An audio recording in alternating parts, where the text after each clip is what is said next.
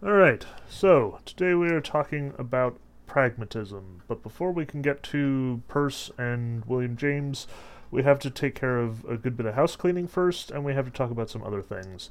Um, so, first off, we are very close to the end of the semester. This is the second to last lecture that I will be presenting online.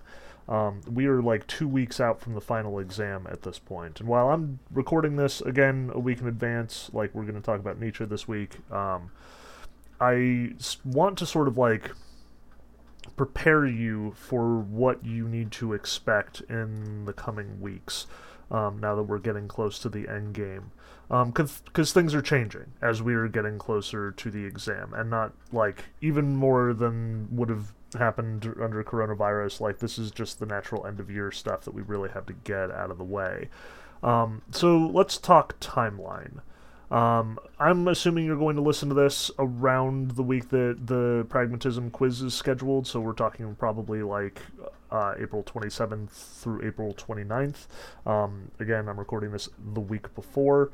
Um, at this point, you are probably panicking about the research paper. Good, because it's due this week. Um, Friday, May 1st is the due date for the research paper. It is a major part of your grade. Make sure that you get it in in good time. Uh, make sure that you know you do not miss the deadline. Um, but that said, if you do miss the deadline, or if you have late assignments, or you know if you've got outstanding stuff that you need to turn in, turn it into me. Get it to me as soon as you possibly can. Um, I will accept literally all writing assignments um, that have been due at any time during the semester. So that includes the response papers, that includes the analysis paper, that includes the extra credit assignments. Um, it does not include the discussion boards or the Q&A session attendance. It does not include the reading quizzes. Um, those things are locked because they're time sensitive. Got to do them when when they're available. Um, if you've missed them, then there will be opportunities to make them up. That's what the extra credits are for. But if you are still looking at a big fat zero in the analysis paper slot, or in one of the research paper, or on one of the response papers, or if you don't get the research paper to me on time, you can do so until the end of the semester. Um, which we'll get to that deadline in a little bit. Um, so don't panic. Like you can still pull this off even if you're struggling at this point make sure to show up for the q&a session this week. Make sure to do the discussion boards otherwise. Uh, make sure to get the research paper in on time. Make sure you nail the final exam when it rolls around.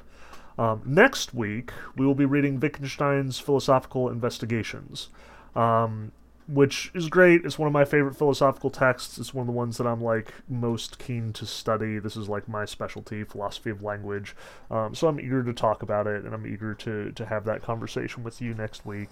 Um, However, this is also the week that we're going to be spending talking about the review for the final exam. Um, to give you a rough idea of what to expect from the final, uh, I include a couple of fill in the blanks and like really easy objective information about um, specifically the timeline, like the four periods in philosophy ancient, medieval, modern, and postmodern. I will expect you to match each of the works that we read in class if we spent some significant time on it uh, with the period in which it was composed. Um, so, you know, Plato in the ancient period, Aquinas in the medieval period, Descartes in the modern period, and, you know, Nietzsche in the postmodern period, for example. Um, I'll also expect you to be able to identify the five branches of philosophy metaphysics, epistemology, ethics, politics, and aesthetics, as well as tell me what each of those uh, branches specifically studies. Um, but you can find all of this on the review sheet, which is already online. It was there since the beginning of the semester, not too much has changed since the last time I taught this course. Um, so you are welcome to look that up at any time. Um, additionally, use the review sheet um, before next week's Q and A session because I expect we'll probably end up spending a lot more time talking about the Q and A or about the review sheet than we will about Wittgenstein, which is kind of a bummer because Wittgenstein's awesome.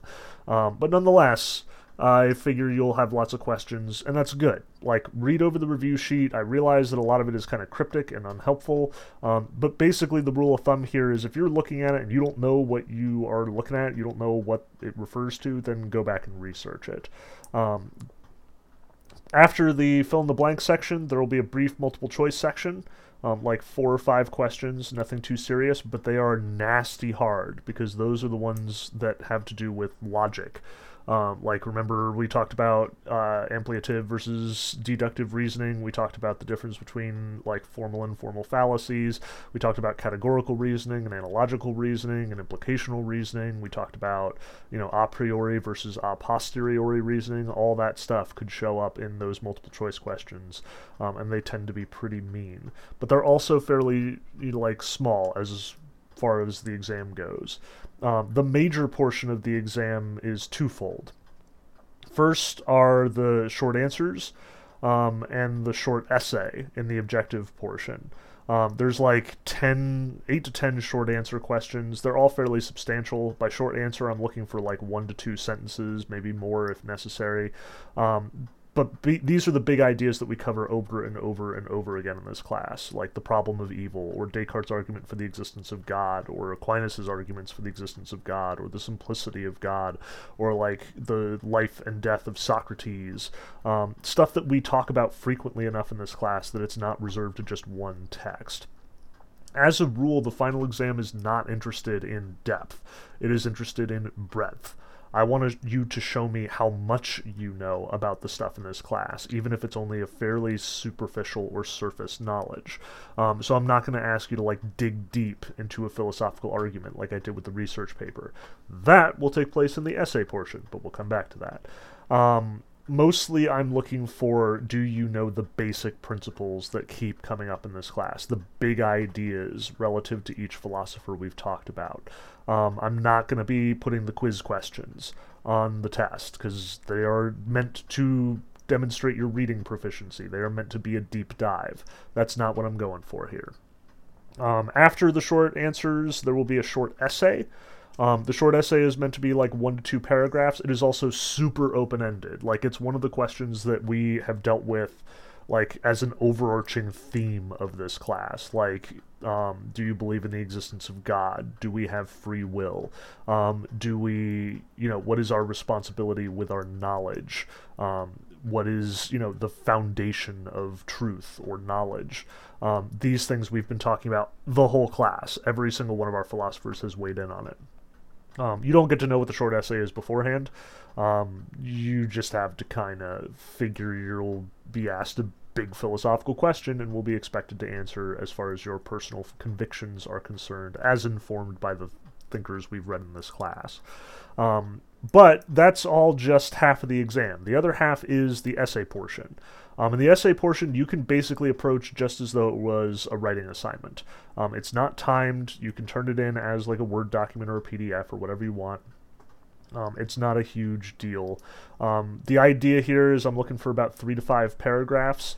So, you know, like roughly an SAT essay in length. That's kind of the basis that I'm working on here. Um, but I'm also going to give you the questions beforehand. Like, we'll talk about them in the QA, Q&A session. Um, if I haven't already, then you'll have the actual questions to work with.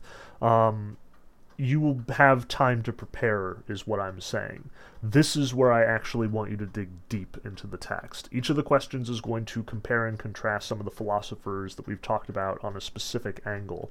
Um, so, like, I might ask about skepticism regarding Hume and Descartes, maybe. Or perhaps I'll, you know, talk about, like, Nietzsche's attitude towards God versus Aquinas's. Um, that's the sort of thing that you will find on the essay questions. And I expect, you know, not that you're going to, like, do a whole bunch of research. Instead, you only have to talk about the, the guys we've read in class. Um, but I do expect you to actually like reread those texts, pick out some specific details, maybe quote them when appropriate. Um, give me a solid idea of what you understand from the text. Show me that you can read this philosophically. Um, show me that you can can actually like take these thinkers apart, compare and contrast their ideas, and make your own conclusions. Um, that's what I'm looking for in the essay, and that's the deepest that you will be required to go, and again, you'll know the questions beforehand so you can study beforehand. The thinking here is that it is a waste of your time to literally reread everything that we read in class. Like, you don't have that kind of time. I don't recommend you use your time that way. I'm sure you can find better things to do. Um, instead, reread the passages that are important to the stuff that you don't remember that's on the review sheet, and reread those passages, those books, um, the things that we read in class that specifically pertain to what you want to talk about in the final exam essay. Um, that's my suggestion as far as how to prepare for the final exam. Um, again, don't reread everything. Now, the exam itself is going to be due on the 11th. That is the Monday after next week, from your perspective. Um, so on May 11th, the final exam will be due. You will be required to have it turned in by the end of the day. Um, that includes both the objective portion of the exam and the essay portion of the exam. The take home exam is what it's called in the Canvas, because originally you were going to be required to take that home while the objective would have been done in class. But here we are in coronavirus land, so really, who knows? Um, so on the 11th, the exam is due. I will not accept it after 11:59 p.m. on the day of the exam on the 11th, unless like you're turning it in like two minutes late or something, if you've already started it. Importantly, though, you will be able to take it at any time um, between the 4th and the 11th. Uh, like I don't recommend taking it especially early because the Q and A session will do a lot of, of review, and you can all obviously ask me questions, um, spend some time researching. But I would recommend over the weekend, Saturday or Sunday, the 9th or the 10th, be sure to take the objective exam and get that essay polished up. Um, note, like I don't expect the essay to be a perfectly, you know, a perfectly written written assignment. I'm not going to be looking for punctuation and grammar on this one as deeply as I did on the research paper or the analysis paper. I am mostly going to treat this as though it were an in class essay. So, like, if there are mistakes, if you don't have everything spelled correctly, don't worry about it. I'm not looking for style nearly as much. Um, Instead, I'm looking for content. I want to sort of see what you can do under pressure um, in the way that an exam ought to. Um, so that said, get it done on the 9th and the 10th. Make sh- like don't leave anything for the 11th if you can afford it. Um, but, and here's the big but. Um, the 11th is also the last day I am accepting any assignments whatsoever. If I do not get it by 11:59 p.m. on May 11th, it does not exist. That is the day this class closes. Um, I have to have my grades in to Sussex by the 13th. Um, it's always two days after the last day of the or the last scheduled day of class, which means I got to turn around all those exams and any late assignments and all the other stuff that's floating around by the 13th, or I will have hell to pay. And I'm pretty sure that SECC is going to be chaotic enough this semester with the coronavirus nonsense. Um, so I cannot budge on the 11th. I realize that I've been super flexible about due dates up until now. I've been offering extensions like candy. I realize that like I have been extremely lenient knowing that the circumstances are shit for all of us. That's very nice of me, but it stops on the 11th. I cannot but push that date around. I cannot move it. I cannot budget. I've had students who are like, I couldn't make it. I'm getting literally everything to you the day afterwards, and I have literally said to them, sorry, I can't accept this. You fail my class. Um, which sucks. I hate doing that. They obviously hate receiving that news, but I seriously cannot budge on this. Like, I am going to be swamped over the next week or two, grading all those research papers, um, turning around the final exams. Like, I cannot, cannot um, afford to give you more time than that. So, on the 11th, if it's not in, it doesn't count if it does if you do turn stuff in up until that point i will still accept it. I'll dock points for it being late unless we have an, origi- an arrangement. But after the 11th nothing. That is that is it. That is our big deadline. I cannot emphasize this enough. Um, so again brief outline of the schedule. Assuming that we are that you were listening to this around the 27th this week we're talking about pragmatism. We will have a q&a session on pragmatism. Next uh, no quiz this week because you've got the research paper due on Friday. Um, next week, read Wittgenstein. We will talk about Wittgenstein on the 6th. No quiz next week either because we've got the exam to worry about. On the 6th, for our normal, normally scheduled Q&A session, we will probably spend most of our time talking about the review sheet um, and reviewing for the final exam but I do hope to actually squeeze some Wittgenstein discussion in there as well. Um, that weekend, be sure to take the exam, both portions, the objective and the essay portion. Um, on the 11th, I close the class. So all of your late assignments have to be turned in by then, or else they will not count. Um, by 12:01 a.m. Um, on the morning of May the 12th, that's it. Like the class is closed. I will start in on the final grading procedures, and hopefully by Wednesday the 13th, your grades will be up, um, and you will be able to see them. As a rule, I do tend to give you like 12 hours notice before I submit them, um, just in case I've made a mistake. Um, so by all means, check my work. Like when that email goes out, check my work, make sure that I've got all of your submissions. If I missed anything, let me know. Um, and then on the 13th, grades will go up, and that's it. Class is done. Um, that said, thank you. Like, this has been a really fun class. Um, like, I've taught a lot of sections of philosophy and a lot of sections of humanities, and you guys have been really quick to pick things up um, really quick to like put pieces together. Perhaps a little too quick to run off on tangents, but honestly, I enjoy that way more than you know the class that just sits there staring at me all day and nothing happens. Um, so yeah, this has been a lot of fun, um, and I hope that it has been for you as well. Um, as much as like this is not my last lecture, I do kind of want to like give the send off here. So you know, thank you everyone for participating, and I hope that you've really enjoyed it. Um, but that said, enough sentimentality, enough bureaucracy, enough foolishness. Let's talk about truth.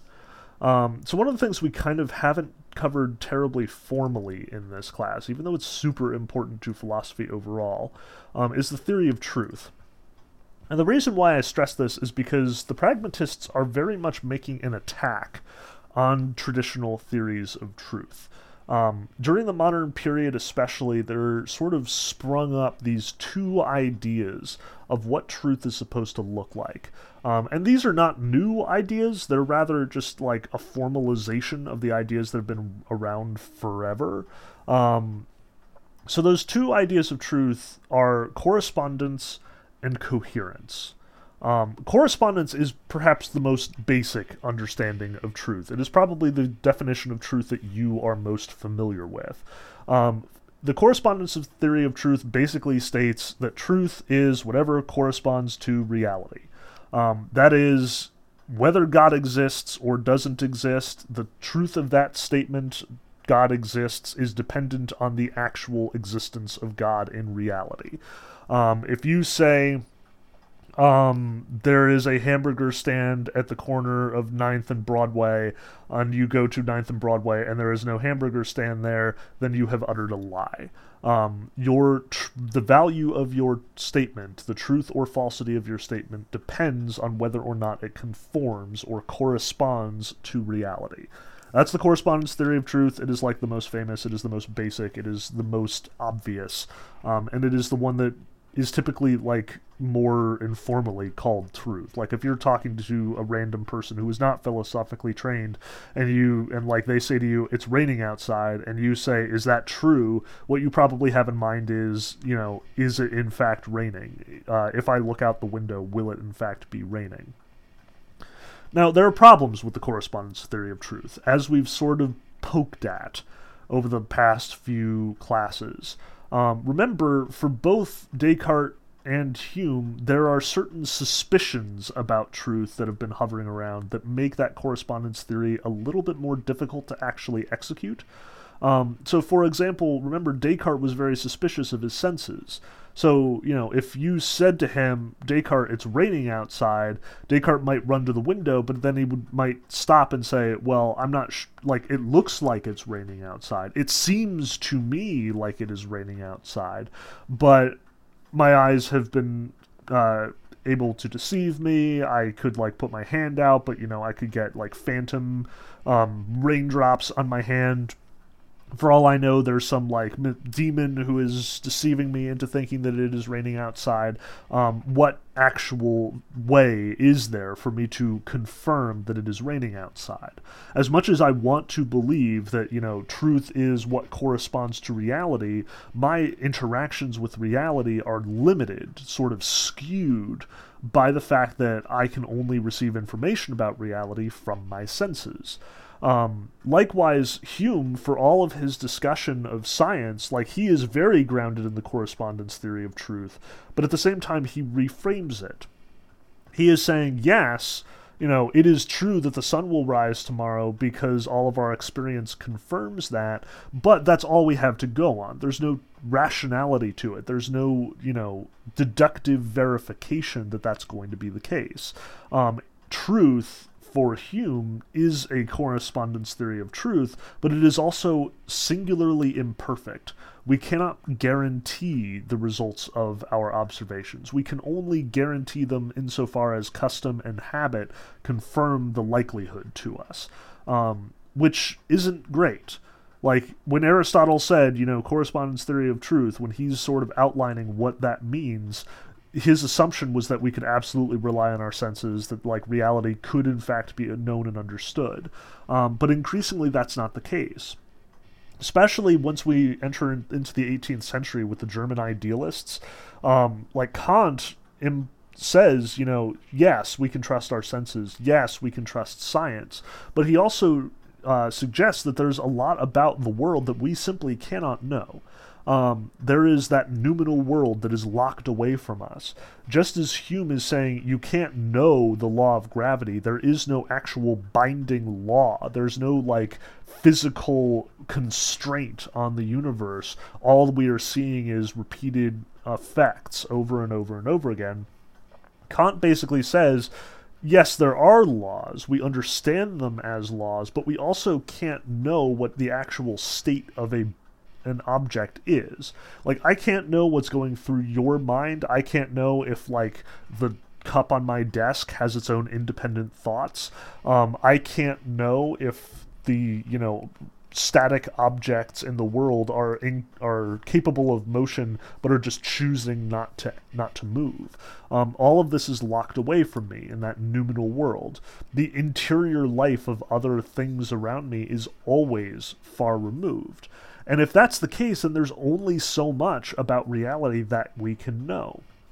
Maybe there is some force that governs the universe, a law of gravity that causes objects to stay in their current positions. But we have no idea if it's a law in the sense of a scientific law, something that is absolutely binding, or perhaps something in the way of like a law that is handed down by the government. Like the planets have all been ordered to stay in their orbits, and for some reason they can willfully choose either to obey or not to obey.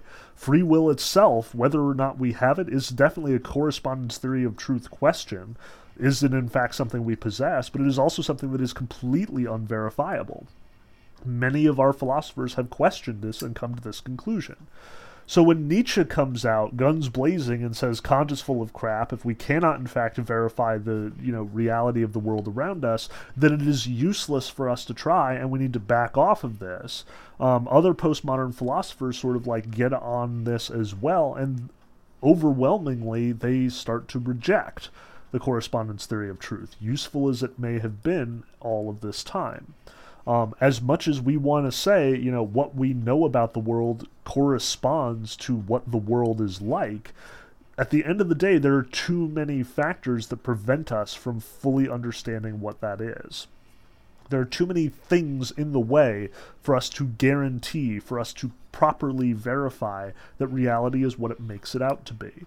Um, there's too much we don't know. Um, there's too much dependent on our own observational process. I mean, just think of quantum mechanics if you're familiar. Like, the world literally changes whether or not we observe it. Um, that implies that the correspondence theory of truth is insufficient to describe what all is going on. Um, if Schrodinger's cat is in the box with the decaying radioactive object, we literally cannot verify at any moment whether or not the cat is dead until we open the box. And once we open the box, we literally change the state of the cat. Um, or at least insofar as, like, the, you know, quantum theory uh, is described and presented to us. Again, it gets even trickier at that point. Um, so a lot of people reject the correspondence theory of truth. As nice as it may be to think that, you know, our thoughts correspond to reality, can't guarantee it, and thus the theory isn't all that helpful. Um, so they turn to the second theory of truth, and that is the coherence theory of truth. Um, in the coherence theory of truth, truth is measured not based on whether it actually corresponds to reality, but rather whether or not it coheres, whether it fits with all of the other truth statements that have been made so far. Um, and this is frequently the refuge of rationalists or theologians, for example. Um, so, for example, when Descartes is talking about how you know, God cannot be a deceiver because God, his idea of God is of a perfect being. He is not necessarily looking at correspondence to confirm what he has to say. He is not saying, "Yeah, I met God this time, and he's really a decent guy." Like, no, that's that's not his argument. His argument is it is incoherent for a perfect being to also be a liar. Um, a perfect being would necessarily tell the truth. Um, this is what I mean by coherence. It fits together. Um, if in fact your you know your previously asserted true statement doesn't fit with your new hypothesis, then that new hypothesis is not true. Um, possibly one of the best ways to understand this in the modern age is to think of like the various stories we tell ourselves about the world or about politics. When you like learn the theory of evolution in your high school class, you will naturally be sort of like forced to either reject or accept the theory dependent on your on your theological beliefs. If you believe that there is a God, that God created the world, that he created it in 7 days the way that it says in the Bible, then the Darwinist evolution theory doesn't fit. It does not cohere with your understanding of truth. So you'll have to reject one or the other. You will have to decide which of your theories of truth coheres better with your experiences and what else you assume to be true. Um, but since they will not fit together, one or the other must be rejected. Um, but importantly, for the coherence theory of truth, you don't need at any time to fix this understanding of reality to reality. Um, what makes it true isn't the fact that it's real. What makes it true is the fact that it fits with all of the other things that you believe. So, this is honestly how a lot of conspiracy theories work. Um, like, if you accept the fact that, you know, the world is flat, then you reject any tr- any statement that rejects that understanding, but you will also accept any statement that can fit and fully like make your theory cohere. So in order to make, you know, I believe in a flat earth coherently true, you also have to accept that like airplanes have this whole weird process of like getting you from Australia to California over the supposed gap. Um, you have to accept the fact that astronomers and scientists are all part of this like conspiratorial Illuminati cabal um, who is pulling the wool over our eyes. You have to be able to reject information that would challenge your theory while also presenting a sort of consistent view of the universe that allows your theory to exist and cohere. And this is not to say that like all coherence theories of truth are essentially conspiracy theories. The assumption here is truth will necessarily fit together. Like Descartes is not presenting a conspiracy theory when he says that God is good. He is saying this fits with all of the other information that I know about God rationally. Likewise, if you reject significant portions of the correspondence uh, theories presented by other people, if you reject, you know, the fossil evidence, or if you reject um, the evidence of the theory of evolution, or for that matter, if you reject the truths presented in Christianity, like if you present reject their theological presuppositions, um, you will come up with your own self internally consistent understanding of how the world exists. Um, if we have two explanations for how the world came to be, you will choose the one that fits better with the other evidences, with the other information that you have. Because at the end of the day, you can't verify what happened like millions and billions of years ago.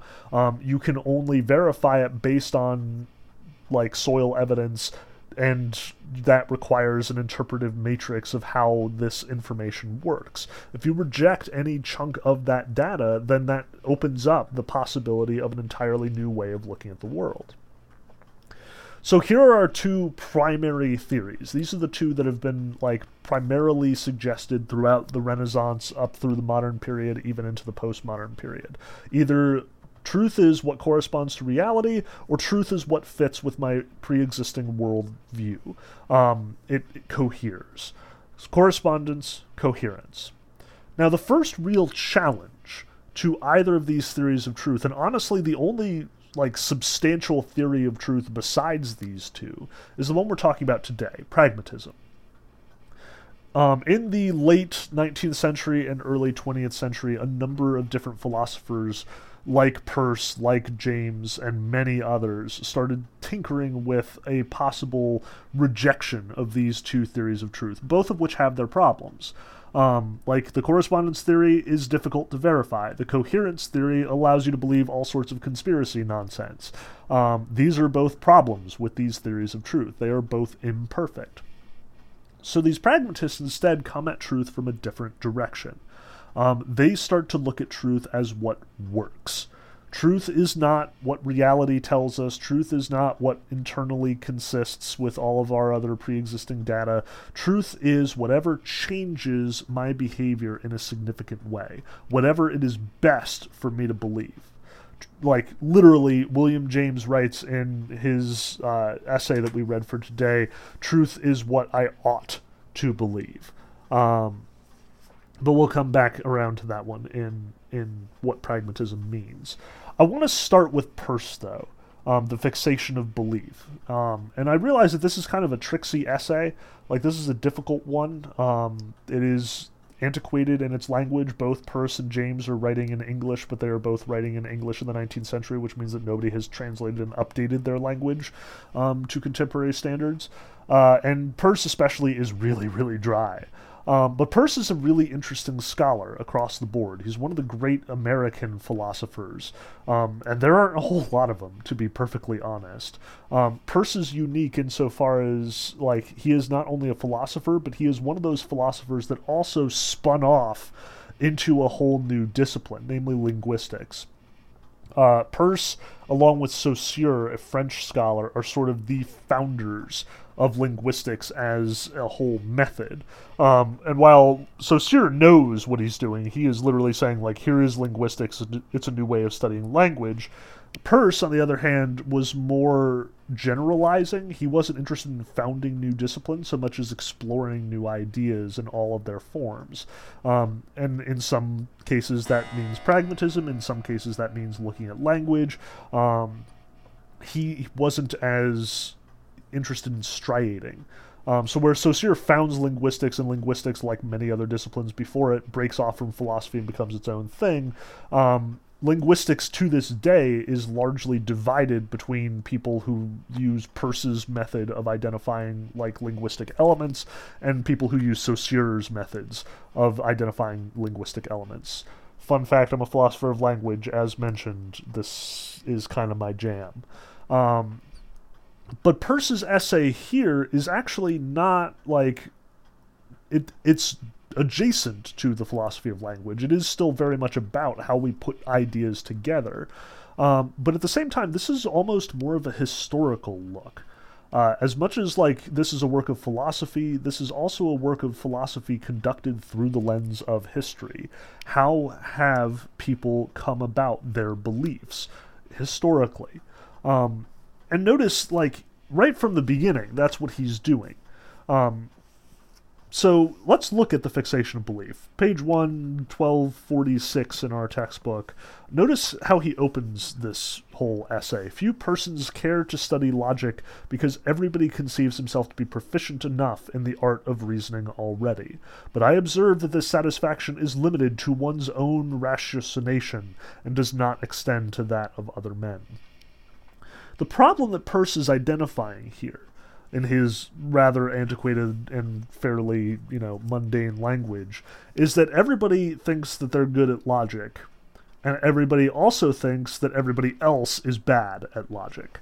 Um, we all think we have a really good grasp on how to understand the world. We think we all have a good nose for truth. We think we have a good sense of recognizing falsity, lies. But we also think that everybody else is gullible. And the fact of the matter is, this is absurd. Like, if we all believe we're good at logic, then we should all equally be good at logic. Not we should all assume that other people are morons. And yet, this is what we frequently come to. So, what Peirce is going to do is kind of describe this phenomenon why it is that we believe what we believe while we also believe that other people's beliefs are dumb. Um, and to do this, we have to talk about belief. How do we fix our beliefs? How do we believe what we believe? How do we come to believe what we believe? Um, this first section is actually a sort of breakdown of how logic has been examined and re-examined historically, starting with the medieval schoolmen who believed that like logic was something that you taught very early, and once you were done teaching logic, everybody was done and there was nothing else to teach. Um, moving on to the two Bacons, Roger and Francis Bacon, who both advance this theory of like experience being the foundation of what we believe and all of our knowledge actually springing from experience then to the scientists who pushed that forward. Um, while Roger Bacon's understanding was experience was the beginning of truth, but you know didn't really know how that worked. To Francis Bacon saying that experience is the beginning of truth, and it's through experimentation that we should verify this. The scientists begin to formalize that experimentation, even though they also have a very bad understanding of how to generate hypotheses. Um, as he puts it, like kind of hilariously, Kepler was blundering along in the most inconceivable way to us from one irrational hypothesis to another until, after trying 22 of these, he fell by the mere exhaustion of his invention upon the orbit which a mind well furnished with the weapons of modern logic would have tried almost at the, at, at the outset. Meaning, while there is method to Kepler's madness, um, he does land on the truth eventually. He does so through basically just trial and error, um, which is not ideal. His beliefs are in fact tested, which is good, but they are also not ordered, which is bad. Um, by contrast, he looks at Lavoisier and Darwin and says these are scholars who actually do have a method both to their verification of experience, but also to their sort of hypotheses about how the world might work. They more focusedly find or a light on what the truth is. But now, as much as this is like interesting, it's also kind of just a preface to what he actually wants to talk about. He wants to talk about how this works so if we look at the beginning of section 2, he says the object of reasoning is to find out from the consideration of what we already know something else which we do not know. Consequently, reasoning is good if it be such as to give a true conclusion from true premises, and not otherwise. Now, notice Peirce has isn't like suggesting a pragmatist theory of truth at this point. He is suggesting a correspondence theory of truth at this point. The distinction he is making is that belief doesn't necessarily correspond to truth.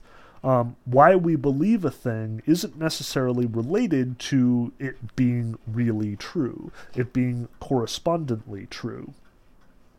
Um, so notice he says he continues, thus the question of validity is purely one of fact and not of thinking. A being the premises and B being the conclusion, the question is whether these facts are really so related. That is, that if A is, B is. If so, the inference is valid. If not, not. It is not in the least the question whether, when the premises are accepted by the mind, we feel an impulse to accept the conclusion also. It is true that we do generally reason correctly by nature, but that is an accident. The true conclusion would remain true if we had no impulse to accept it, and the false one would remain false, though we could not resist the tendency to believe in it. In short, he's saying there is a huge difference between logic and rationalization on the one hand, and what is true, factually, really, correspondently true on the other. We may be inclined to believe that there is a God because a perfect God could not not exist, but that doesn't change the fact that it is irrelevant to whether or not God actually exists. Our convictions, our propensity to believe have very little to do with the actual the actual substance of truth, whether or not it is in fact verifiably, really true. So his second paragraph, he says, We are doubtless in the main logical animals, but we are not perfectly so. Most of us, for example, are naturally more sanguine and hopeful than logic would justify. We seem to be so constituted that in the absence of any facts to go upon, we are happy and self satisfied, so that the effect of experience is continually to counteract our hopes and aspirations. In short, we, left to our own devices, left ignorant, will make ourselves happy experience, truth, knowledge, usually serves only when we are unhappy, when we have been made unhappy, when knowledge corrects our happy, sanguine hopefulness. We may think to ourselves, you know, when I grow up, I'm going to become president. And you may persist in believing this. It is comfortable to think that you will have that kind of power, that you will be that significant a person, that history will remember you that well. But upon you know first graduating from college and struggling through your classes and then you know having problems getting into a campaign field and then finding that like you need to raise money from people who you disagree with um, and then finding that you're going to have to sacrifice your ideals in order to make your position and then coming up with the fact that you know you can't you fail at winning your first election. All of these experiences demonstrate to you that this might not be the case it might be a lot harder than you think to actually become president. Um, and as you continue to live, as you continue to get more experiences, you will find that it is more and more and more out of keeping with your hopes and aspirations. But importantly, as long as we remain ignorant, we will not be challenged that way. And so it makes all the much more sense for the person who wants and is convinced that they will become president to never try to become president. Um, if you do not like actually examine yourself if you say to yourself i am a great artist and then never produce a work of art if you say to yourself i am you know a great leader and never take a tr- take the opportunity to lead then you can safely hold your conviction you can safely have your belief because it hasn't been challenged. Experience hasn't taught us otherwise. Um, now, for Peirce, he notices that this is the case, that we frequently rest comfortably in our ignorance. Um, as much as he does go on to talk about how there are these guiding principles that lead us to believe um, true things as opposed to false things, and that these guiding principles can be to some degree formulated and, you know, like codified. You'll notice in section three, um, it's he states in the second paragraph this is not all which distinguishes doubt from belief. There is a practical difference. Our beliefs guide our desires and shape our actions. The assassins or followers of the old man of the mountain used to rush into death at his least command because they believed that obedience to him would ensure everlasting felicity. Had they doubted this they would not have acted as they did. So it is with every belief according to its degree. The feeling of believing is a more or less sure indication of there being established in our nature some habit which will determine our actions Doubt never has such an effect. In short, beliefs change our behavior, doubts, as a rule, do not.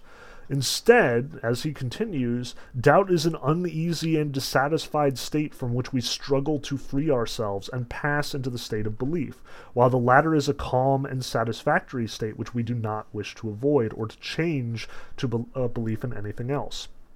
On the contrary, we cling tenaciously not merely to believing, but to believing just what we do believe. We fight not to have to change our opinions. We are rendered uncomfortable when someone challenges what we believe.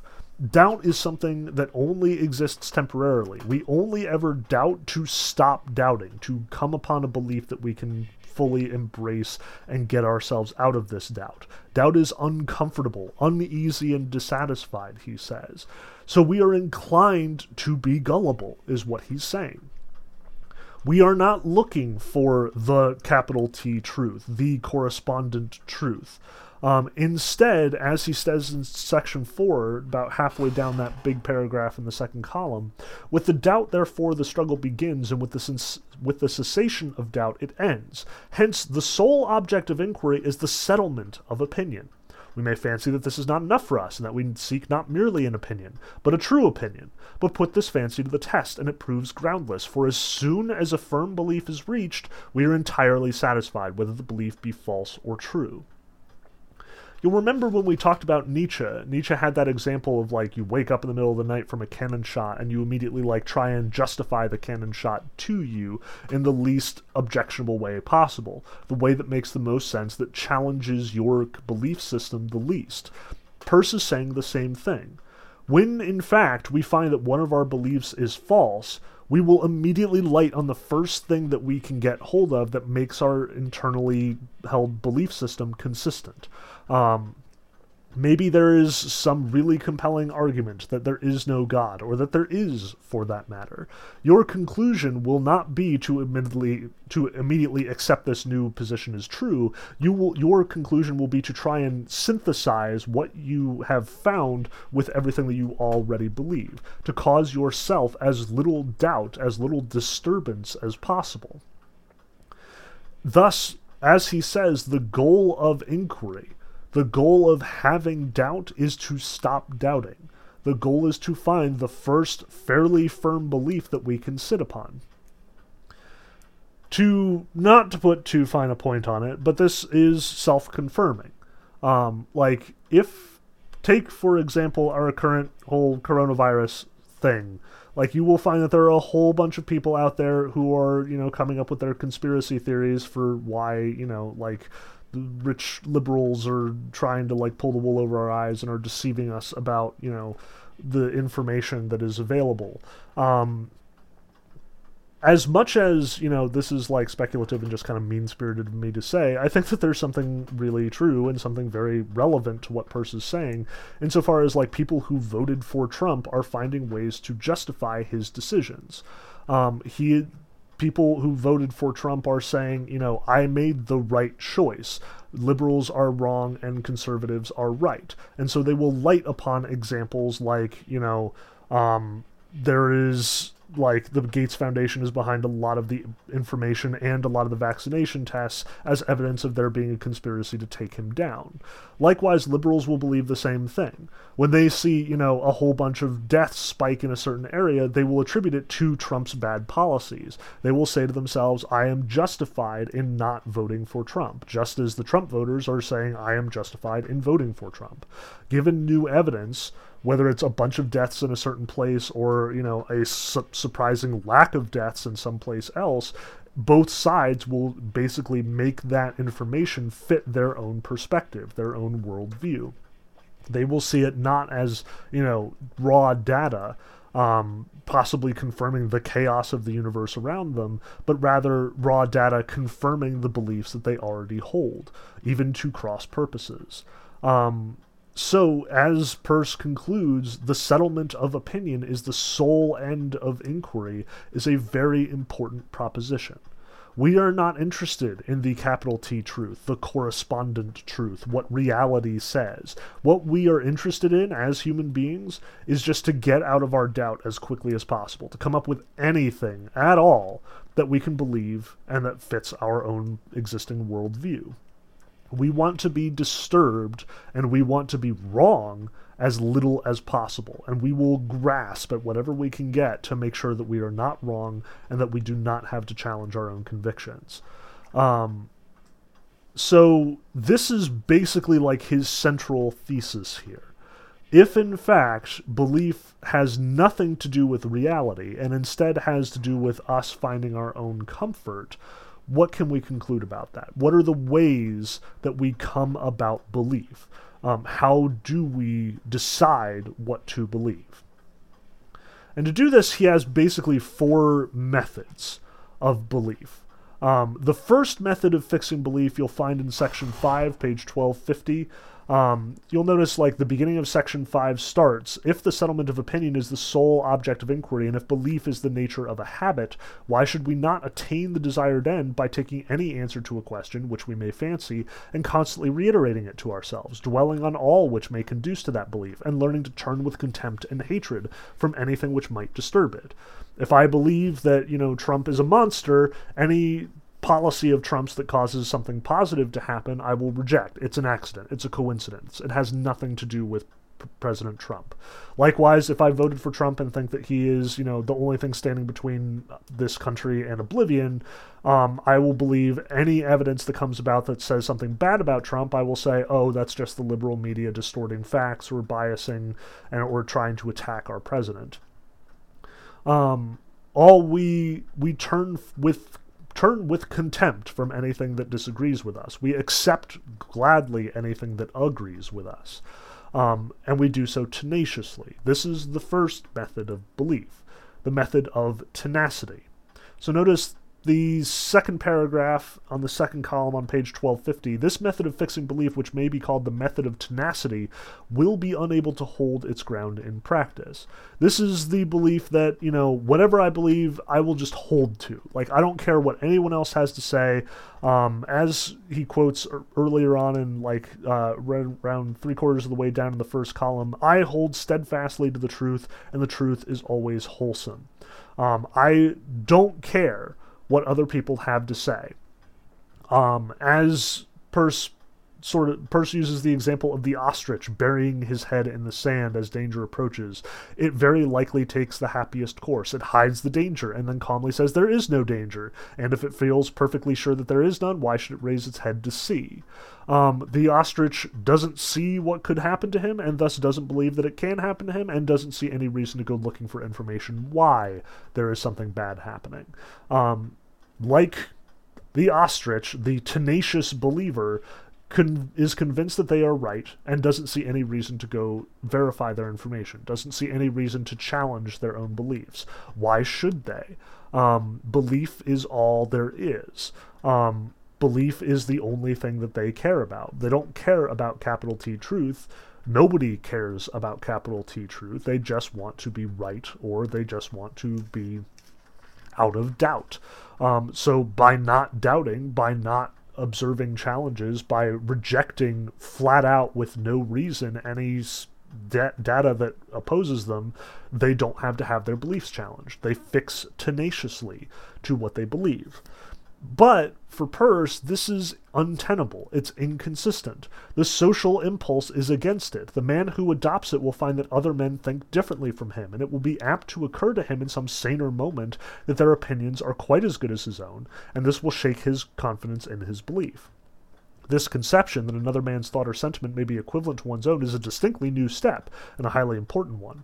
It arises from an impulse too strong in man to be suppressed, without danger of destroying the human species. Unless we make ourselves hermits, we shall necessarily influence each other's opinions, so that the problem becomes how to fix belief not in the individual merely, but in the community if you are in contact with people who believe differently from you, you will have your opinions swayed.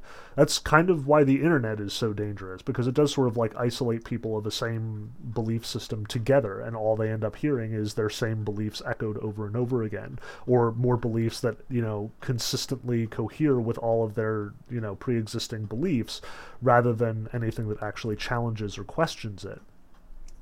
Um, but the problem then becomes, as the te- as Peirce observes, fixing belief not in the individual but in the whole community altogether. Um, this is what he will go on to call the method of authority. Um, and this will absolutely sound like every authoritarian system you've ever heard of. This sounds like Nazis. This sounds like fascists. This sounds like dystopian societies. Like George Orwell is all about this in 1984. Um, so notice this paragraph. Let the will of the state act then instead of that of the individual. Let an institution be co- created which shall have for its object to keep to correct doctrines before the attention of the people, to reiterate them perpetually, and to teach them to the young, having at the same time power to prevent contrary doctrines from being taught, advocated, or expressed. Let all possible causes of a change of mind be removed from men's apprehensions. Let them be kept ignorant, lest they should learn of some reason to think otherwise than they do. Let their passions be enlisted, so that they may regard private and unusual opinions with hatred and horror. Then let all men who reject the established belief be terrified into silence. Let the people turn out and tar and feather such men, or let inquisitions be made into the manner of thinking of suspected persons, and when they are found guilty of forbidden beliefs, let them be subjected to some signal punishment. In short, if in fact the individual's tenacity or tenacious belief, this method of tenacity, is challenged by other people around them, then let the entire community be ruled. Let one belief be enforced by the government or other powers in place. And as much as, again, we sort of think of like contemporary, like dystopias or fascist institutions keep in mind Peirce is writing in the 19th century. He doesn't he's never seen hitler or mussolini. Um, the closest the experience that he's drawing from is actually of the christian church. Um, he's looking at the inquisition. He is looking at the crusades. He is looking at witch hunts. Um, this is his example. Um, and it's the same one uh, as he says, this method has from the earliest times been one of the chief means of upholding correct theological and political doctrines and of preserving their universal or Catholic character. He cites examples of Rome um, and Roman emperors who sort of like recontextualized history in order to support their regime. Um, but he also observes cruelties always accompany this system, and when it is consistently carried out, they become atrocities of the most horrible kind in the eyes of any rational man. The ultimate problem with this system of authority, this method of authority, is at the end of the day, it looks awful in practice like murdering people or imprisoning people or you know torturing people because they have a different belief than you typically raises red flags to the community at large. People don't like to see it. Um, they don't like being afraid.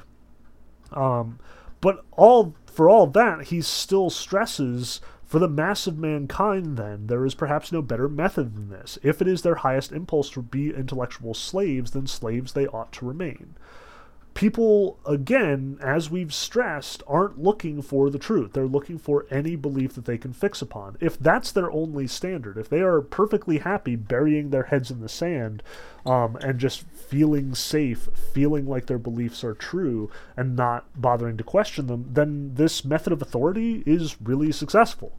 It will work astonishingly well. It is incredibly enticing, is what he's saying.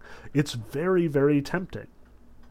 However, he importantly also points out that there are flaws with this system as well. No institution can undertake to regulate opinions upon every subject. Only the most important ones can be attended to, and on the rest, mind, men's minds must be left to the action of natural causes. This imperfection will be no source of weakness so long as men are in such a state of culture that one opinion does not influence another, that is, so long as they cannot put two and two together. But in the most priest ridden states, some individuals will be found who are raised above that condition. At the end of the day, you will always find someone in your state who disagrees. As much as you may try and stamp out truth, as much as you may try and stamp out like actual free thinking, individual ideas and expressions, at the end of the day, someone will show up and put that to the test. Their candor cannot resist the reflection that there is no reason to rate their own views at a higher value than those of other nations and other centuries, and this gives rise to doubts in their minds. You cannot stamp it out. The state is not so thorough, so all encompassing, so omnipotent as to be able to stamp out new ideas. Instead, this brings about what he would will later call pri- the method of a priori knowledge, or the method of a priori uh, belief. Um, what he describes as the willful adherence to a belief and the arbitrary forcing of, of, it upon others must therefore both be given up and a new method of settling opinions must be adopted. Uh, the method of authority doesn't work, which will not only produce an impulse to believe, but will also decide what proposition it is which is to be believed. Let the action of natural preferences be unimpeded then, and under their influence let men conversing together and regarding matters in different lights gradually develop beliefs in harmony with natural causes. Um, this method resembles that by which conceptions of art have been brought to maturity. The most perfect example of it is to be found in the history of metaphysical philosophy. Here we have a system which is not governed with cruelty or with, you know, burying one's head in the sand, but instead naturally inclines us to believe what we are naturally inclined to believe, the things that fit together with our pre existing system, this a priori philosophy, a priori knowledge, rationalization in the sense that Descartes is doing reason.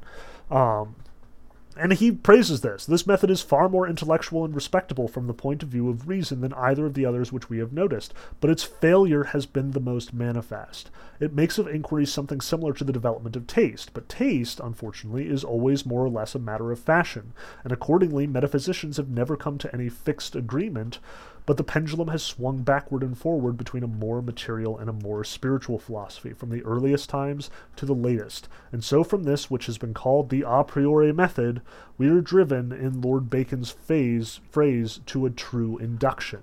We have examined into this a priori method as something which promised to deliver our opinions from their accidental and capricious element, but development, while it is a process which eliminates the effect of some casual circumstances, only magnifies that of others. This method, therefore, does not differ in a very essential way from that of authority as much as you know a priori philosophy seems to yield interest good interesting results it is at the end of the day subject to the whims of fashion.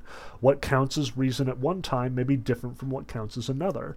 Um, and enforcing it just brings us right back to that method of authority with all of its cruelties and all of its transparent quashing of differing viewpoints. So the method that he raises instead, his fourth method and the best method from Peirce's standpoint, he says, To satisfy our doubts, therefore, it is necessary that a method should be found by which our beliefs may be caused by nothing human, but by some external permanency, by something upon which our thinking has no effect. Such is the method of science, he says. There are real things whose characters are entirely independent of our opinions about them. Those realities affect our senses according to regular laws, and though our sensations are as different as our relations to the objects, yet by taking advantage of the laws of perception, we can ascertain by reasoning how things really are. And any man, if he have sufficient experience and reason enough about it, will be led to the one true conclusion. What he's basically saying is the correspondence theory of truth is the best theory of truth. If it confirms with reality, if science in all of its experimental glory can confirm that it is the case, if trusting our senses in, and trusting in reality um, yields concrete knowledge, then we should believe that. But notice, as much as he is saying the correspondence theory of truth is the best theory of truth, he is justifying it not by saying because reality, but instead he's saying that reality itself is convenient. This theory helps us find truth in a way that does not depend on, you know, cruel autocrats or fashionable metaphysicians or burying one's head in the sand. He says the assumption of science is that there is real things. Um, the assumption of science is that it is independent of our opinions, of our observation, of our beliefs. Um, the these are assumptions, and they cannot be confirmed by science. The new conception here is involved is that of reality. It may be asked how I know that there are any realities. If this hypothesis is the sole support of my method of inquiry, my method of inquiry must not be used to support my hypothesis. You cannot justify with science the existence of a real world. You cannot question that experimentation works given science. Um, just as Hume was saying, you know, once you try and dig, once you suspect your own senses, once you try and dig into, you know, what justifies my faith in the senses, you lose everything. Peirce is building off of that idea here. Um, but notice he has an answer. The reply is this one, if investigation cannot be regarded as proving that there are real things, it at least does not lead to a contrary conclusion, but the method and the conception on which it is based remain ever in harmony. In short, maybe you can't prove that real things exist, but you can't disprove them either. Inquiry does not cause you to stop believing in the real world, even if it does make you suspicious of it. Um, so, therefore, at the very best, you can say this works like, you will never find an investigation beyond the bounds of science that suggests that reality does not exist in any real way. That person still has to go to the bathroom. They still need to eat several times a day. Um, they still need to trust their senses so far. Um, no inquiry has ultimately rejected that. Even Descartes ultimately concluded the senses were trustworthy. Um, no ulterior methods of rationalization have ever demonstrated that the real world does not exist, and thus science built on the real world is, for the most part, trustworthy. Even if it's not perfectly justified, even if it's not deductively true, it doesn't matter. Two, the feeling which gives rise to any method of fixing belief is a dissatisfaction at two repugnant propositions, but here already is a vague concession that there is some one thing to which a proposition should conform.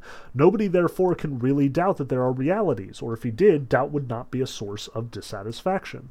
The hypothesis, therefore, is one which every mind admits, so that the social impulse does not cause men to doubt it.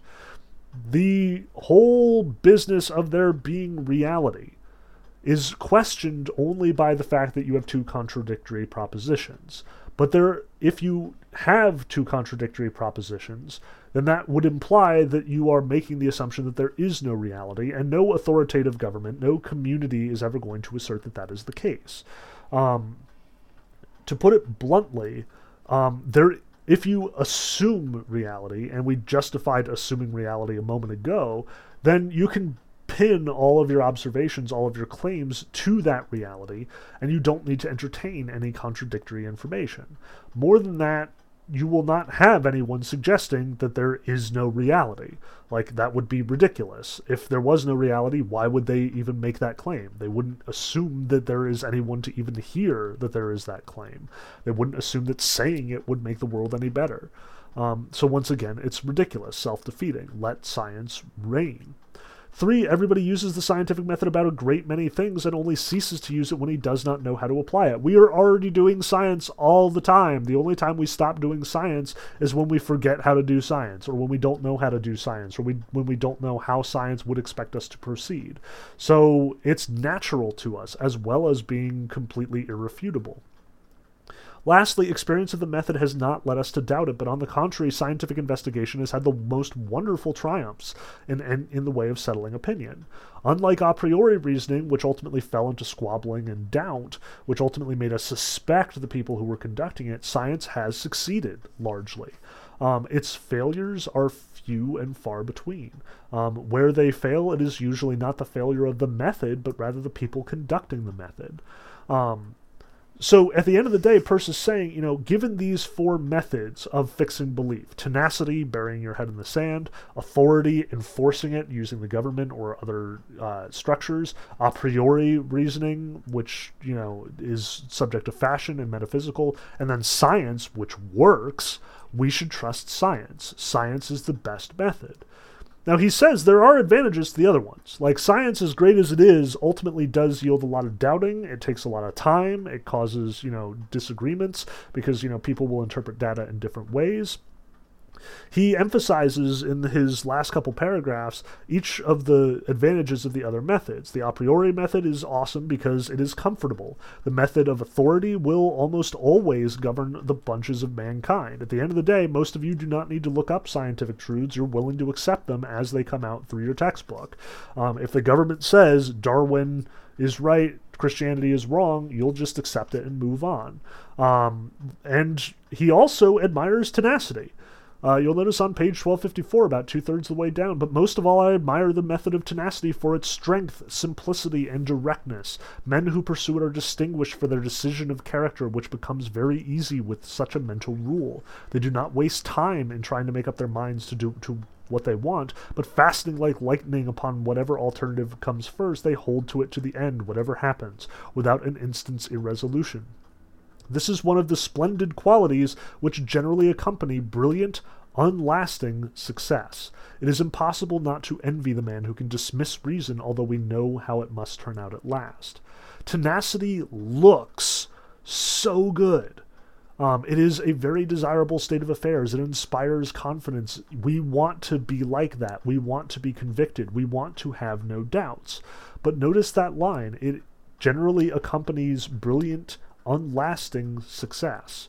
It looks great, and people will buy into it in droves, but it won't last. It cannot stand the test of time. Eventually, someone will come along, challenge it, and all of those convictions will fall apart. Um, so, the reason why I want to stress this is because, again, we have a lot of problems determining what is true these days. Notice how Peirce isn't actually interested in what is real here. He is asking what works. As much as he is lighting on truth as what works, he is not doing it because truth, he is doing it because it works, because it is pragmatic. We ought to believe it because it is effective, not because it is true. Um, he is suggesting that tenacity, as nice as it sounds, ultimately will fail. That's why we shouldn't go along with it. Um, that's why it will ultimately cause us unhappiness. Not because it's false, but because at the end of the day, it won't work. It will ultimately get proven false and thus not work. Now, James comes at this from the other direction. James looks at pragmatism from as like a whole cloth, as a whole system. Peirce is kind of practicing pragmatism before pragmatism is a thing. He is subjecting truth to the definition of pragmatism, to the uh, to the constraints of pragmatism, to the standards of pragmatism. Um, he is saying truth works because it works pragmatically. Um, per or James, by contrast, is saying truth is what works and it does move. Um, now, I don't have a lot of time to get into what pragmatism means because I went long on Peirce and went long on our other discussions, but I do want to hit on a couple of details. Notice that his starting point is a sort of debunking of metaphysics he's got that great example of going camping with a bunch of his philosopher friends and apparently like he went fishing or something and they're all standing around watching this squirrel going around the tree.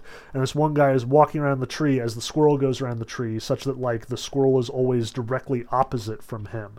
And he asks himself did i in fact go around the squirrel? And there's this big debate because you know like on the one hand yes he did go around the tree and the squirrel was on the tree but on the other hand like the squirrel was never you know fixed on the tree so every time that he went around the squirrel, like he didn't actually go around it. Like at no point had he successfully been on the one side of the squirrel. He had never been against the squirrel's back, not his belly. So James comes back and they're asking him about it, and James responds, What do you want to believe?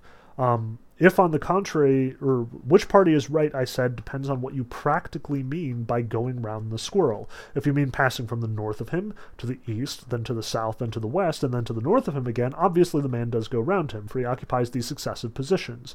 But if, on the contrary, you mean being first in front of him, then on, on the right of him, then behind him, then on his left, and finally in front again, it is quite as obvious that the man fails to go round him. For by the compensating movements the squirrel makes, he keeps his belly turned toward the man all the time, and his back turned away. Make the distinction, and there is no occasion for any further dispute. You are both right and both wrong, according as you conceive the verb to go round, in one practical fashion or the other. In short, what does going around actually mean? He does the classic philosophical distinction of making a distinction. Um, he wants to say, all right, what do you mean by this statement? If this is what you mean, then yes, you do go around the squirrel. If this is what you mean, then no, you don't go around the squirrel. You don't go around the squirrel insofar as you are ever behind the squirrel, but you do go around the squirrel insofar as you are on all sides of the squirrel at one point in time. Um, pragmatism, then, is a rejection of any sense of truth that isn't effective, that doesn't have pragmatic value, that doesn't change our behavior. If in fact we're standing around saying, you know, am I going around the squirrel or am I not going around the squirrel, it doesn't matter. It's not going to change anyone's perspective. The only the only way that going round the squirrel means anything is insofar as it changes our behavior or our understanding about the world. This is a purely verbal argument, and thus it's garbage, is what James is saying. It's pointless. It doesn't help us. It doesn't lead us to cause anything true, or to cause us to believe that anything is true. In short, as he puts on at the bottom of the paragraph at the top of the second column on 1269, in what respects would the world be different if this alternative or that were true? If I can find nothing that would become different, then the alternative has no sense. Not that it's false, but that it is senseless, it is meaningless, it is unimportant. Um, Pragmatism is, as he says on page 1270, a turn away from abstraction and insufficiency, from verbal solutions, from bad a priori reasons, from fixed principles, closed systems, and pretended absolutes and origins. The pragmatist turns toward concreteness and adequacy, towards facts, towards action, and towards power. Um, he is not interested in merely verbal arguments in like big abstract conversations and this whole you know like what is real what would reality look like can we trust our senses it doesn't matter we do trust our senses um, If, in fact, reality is different from what it seems to be, would it affect us in any way? If not, then it doesn't matter. Um, as opposed to the rationalists and uh, these sorts of like metaphysicians, James is looking towards uh, looking away from first principles, these sorts of ideas that spawn ideas, these abstractions, and instead looking at consequences, facts. Show me what the actual cause would be. Um, his conclusion is that truth, at least as we understand it, is always multiple and temporary. Um, so truth is whatever is useful at the current time. Like Peirce, he recognizes that people don't want to believe radically new things. Nobody believes something that completely rejects everything that, you know, that that goes against their current beliefs. Um, so notice on page 1272, this new idea is then adopted as the true one. It preserves the older stock of truths with a minimum of modification, stretching them just enough to make them admit the novelty, but conceiving that in ways as familiar as the case leaves possible. An outre explanation, violating all our preconceptions, would never pass for a true account of novelty. We should scratch round industriously till we have found something less eccentric. The most violent revolutions in an individual's belief leave most of his old order standing. Time and space, cause and effect, nature and history, and one's own bi- biography remain untouched. New truth is always a go between, a smoother over of transitions. It marries old opinion to new fact so as to ever show a minimum of jolt, a maximum of continuity. To a certain degree, he concludes, everything here is plastic. Truth, even scientific truth, as Peirce was talking about it, is temporary. It only exists insofar as it gets us from our old set of beliefs to a new set of beliefs. It only exists and is only valuable insofar as it challenges us, but doesn't challenge us too much. Like Peirce acknowledges, all we want is the most convenient belief available to us.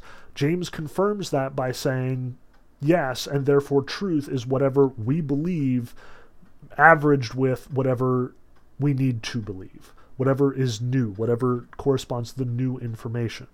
As he says on page 1273, a new opinion counts as true just in proportion as it gratifies the individual's desire to assimilate the novel and his experience to his beliefs and stock. What is new with what is old? So as a as a result, pragmatists see truth as being very much against the old ideas of truth.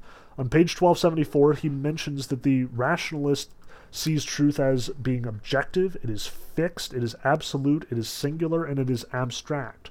But importantly for James, that makes it useless. Um, if it is objective, it is objective by whose standard? Who gets to decide that?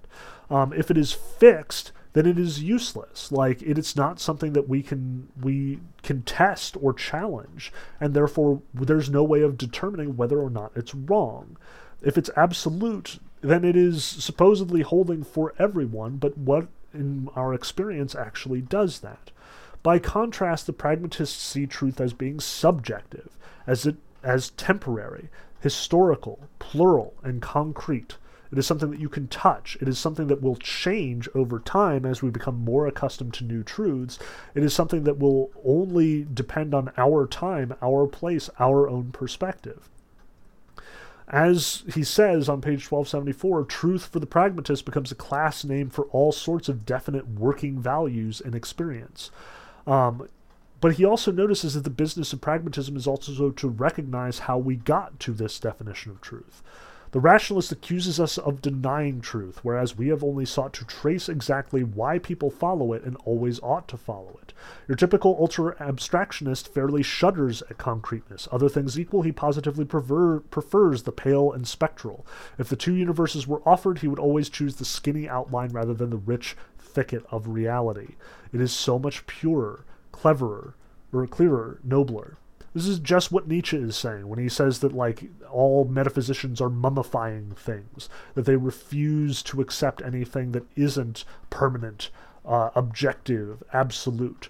For the pragmatist, like for Nietzsche, truth should be subjective. It should be located in time. It should be relative to our concrete experiences. Um, it converts the absolutely empty notion of a static relation of correspondence, what that may mean we may, must ask later, between our minds and reality into that of a rich and active commerce between particular thoughts of ours and the great universe of other experiences in which they play their parts and have their uses. If, in fact, we cannot understand and comprehend the universe at a glance, if we can't have a correspondence theory of truth that absolutely conforms to what the universe is like because we can't trust that, then the best that we can do is come up with successive pragmatic truths which bring us closer and closer and closer to that reality. We can't say, is what I believe true, real? We have to say, is what I believe true enough for what I am able to believe, for what I am willing to believe. Um, and with that in mind, he like goes on to talk about religion, but we really don't have the time to sort of look at that. Um, what I want to stress here for James and the pragmatists overall, before we like call it a day because my lecture time is running short, um, there is a difference here between like pure pragmatism and pure relativity. On the other hand, I know that as Americans, we're always inclined to say, you know, whatever you believe is true for you. Whatever whatever you want to believe, that's that's the truth. That's that's what he largely what we largely understand subjective truth to mean. Um, truth is not defined by some objective standard, something that everybody believes in. Truth is defined by what we believe in. But that's not the same as what what James is talking about in pragmatism. And generally, no philosopher worth his salt believes in a pure relativism. Relativism, at the end of the day, states there is no objective truth. Truth is relative. It is purely relative to where in any individual stands. And coming from a relativistic position, you ultimately have to conclude there is no way to convince anyone of anything. Like, if somebody believes that, you know, there is like a flat earth and somebody else believes that there is a round earth, both people are equally right and both people are equally wrong, and neither of them will ever be able to convince the other one of anything. And that's nonsense. I want to stress that. That is nonsense. It is ridiculous. It is bullshit. It is the terrible, worst philosophy of truth that you will ever encounter. The pragmatists do believe in the correspondence theory of truth. They just don't think that they can get to it. And given that they can't get to it, the best that they can do is this pragmatism. They can get as close as they possibly can, but that's according to standards, standards of science, like Peirce uh, suggests. As awesome as the other modes of belief may be, they are at the end of the day wrong. And they all will, at the end of the day, fail. Um, the person who buries their head in the sand is not, in fact, doing good believing. They will, in fact, be challenged or they will be so antagonistic to challengers that nobody will want to interact with them. But that doesn't mean that that person is right. It doesn't by a long shot. Um, that said, as much as like Peirce and company claim that science is, you know, the best source of truth. It is the best source of truth because it works, because it functions. It does what it says on the box, as opposed to like a priori reasoning, which screws up, or authoritative reasoning, which at the end of the day is just mean, cruel, and will also fall apart. What I want to stress here is do not become a relativist. Like, if you take anything away from my class, and definitely anything away from this whole pragmatism discussion, it should not be, you know, truth is whatever you make it out to be. It isn't.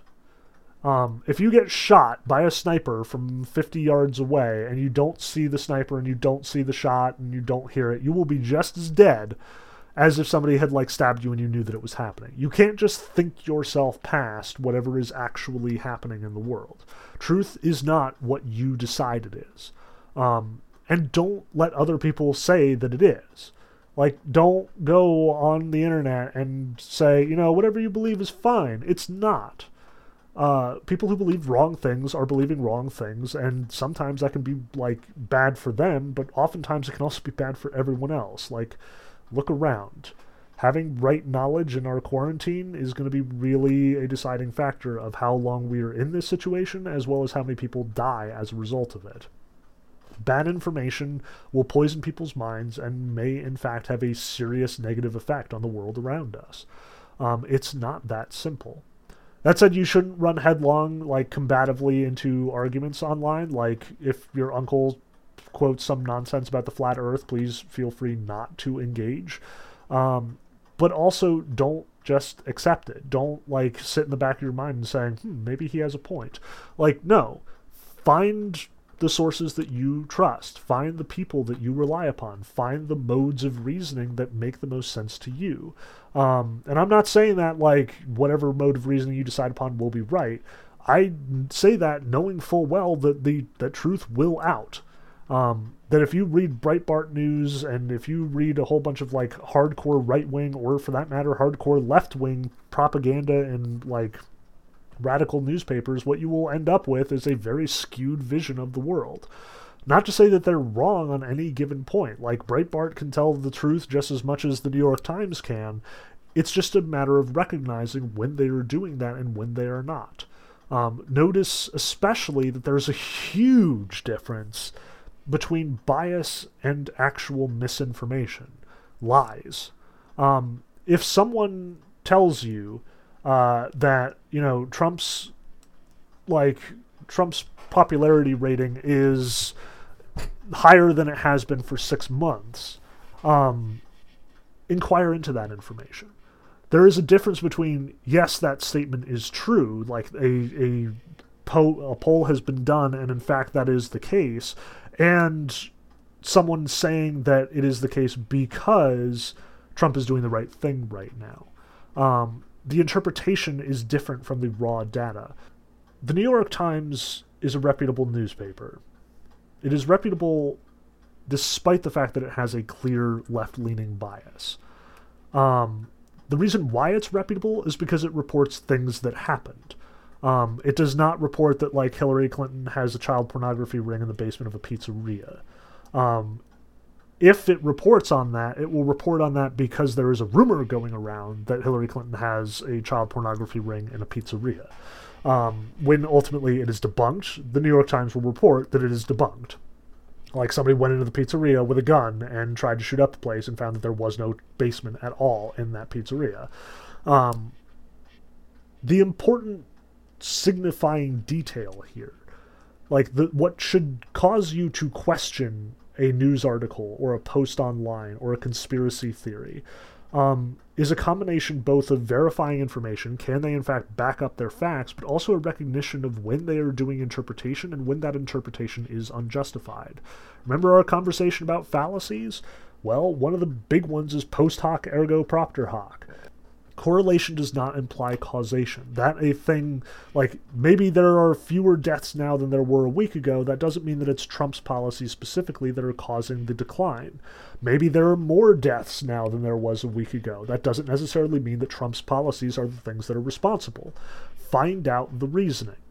Don't jump to conclusions. Remember what Descartes said about going from I have an idea to judgment? That's the dangerous move um, by all means, collect data, look at multiple sources, try and confirm if the data is correct, and then go and interpret it and see which interpretations are valid and which interpretations are not. Um, but that's the process. Know that as soon as you are making an interpretation, you're wading into deeper waters. And recognize that most of the sites that are spewing misinformation are doing that interpretation carelessly. Um, there was a lot of talk in the first couple of weeks of the of the pandemic that like we don't need to be worried about coronavirus. Coronavirus has killed fewer people than the flu has. This is a true statement at that point in time. I'm not sure if it's still true today. At the time, 24,000 people had died due to normal influenza, and like maybe only a thousand or so had died of coronavirus. But it didn't change the fact that that data was being presented in a misleading light that information was being skewed. It was being presented as though, therefore, coronavirus is not a big deal, even though coronavirus's death rates are much higher than the, than the flu. And if as many people catch coronavirus as have caught the flu, many, many more people are going to be dead. Um, this is not bad information, but it is bias. It is misleading. It is incorrectly reported. Um, there's a difference between that and saying, for example, that like there are more deaths than coronavirus than due to flu, even though I haven't looked up my data right now. Um, that's bad data. Like that is a actual out and out lie. Um, but you've got to be wary for both. Um, you've got to f- figure out why people are saying what they're saying, and that means checking sources, looking at data, looking at like experience, um, and not just trusting sort of incoherently chained together bits of information. Um, question your sources, interrogate the people who are giving you information.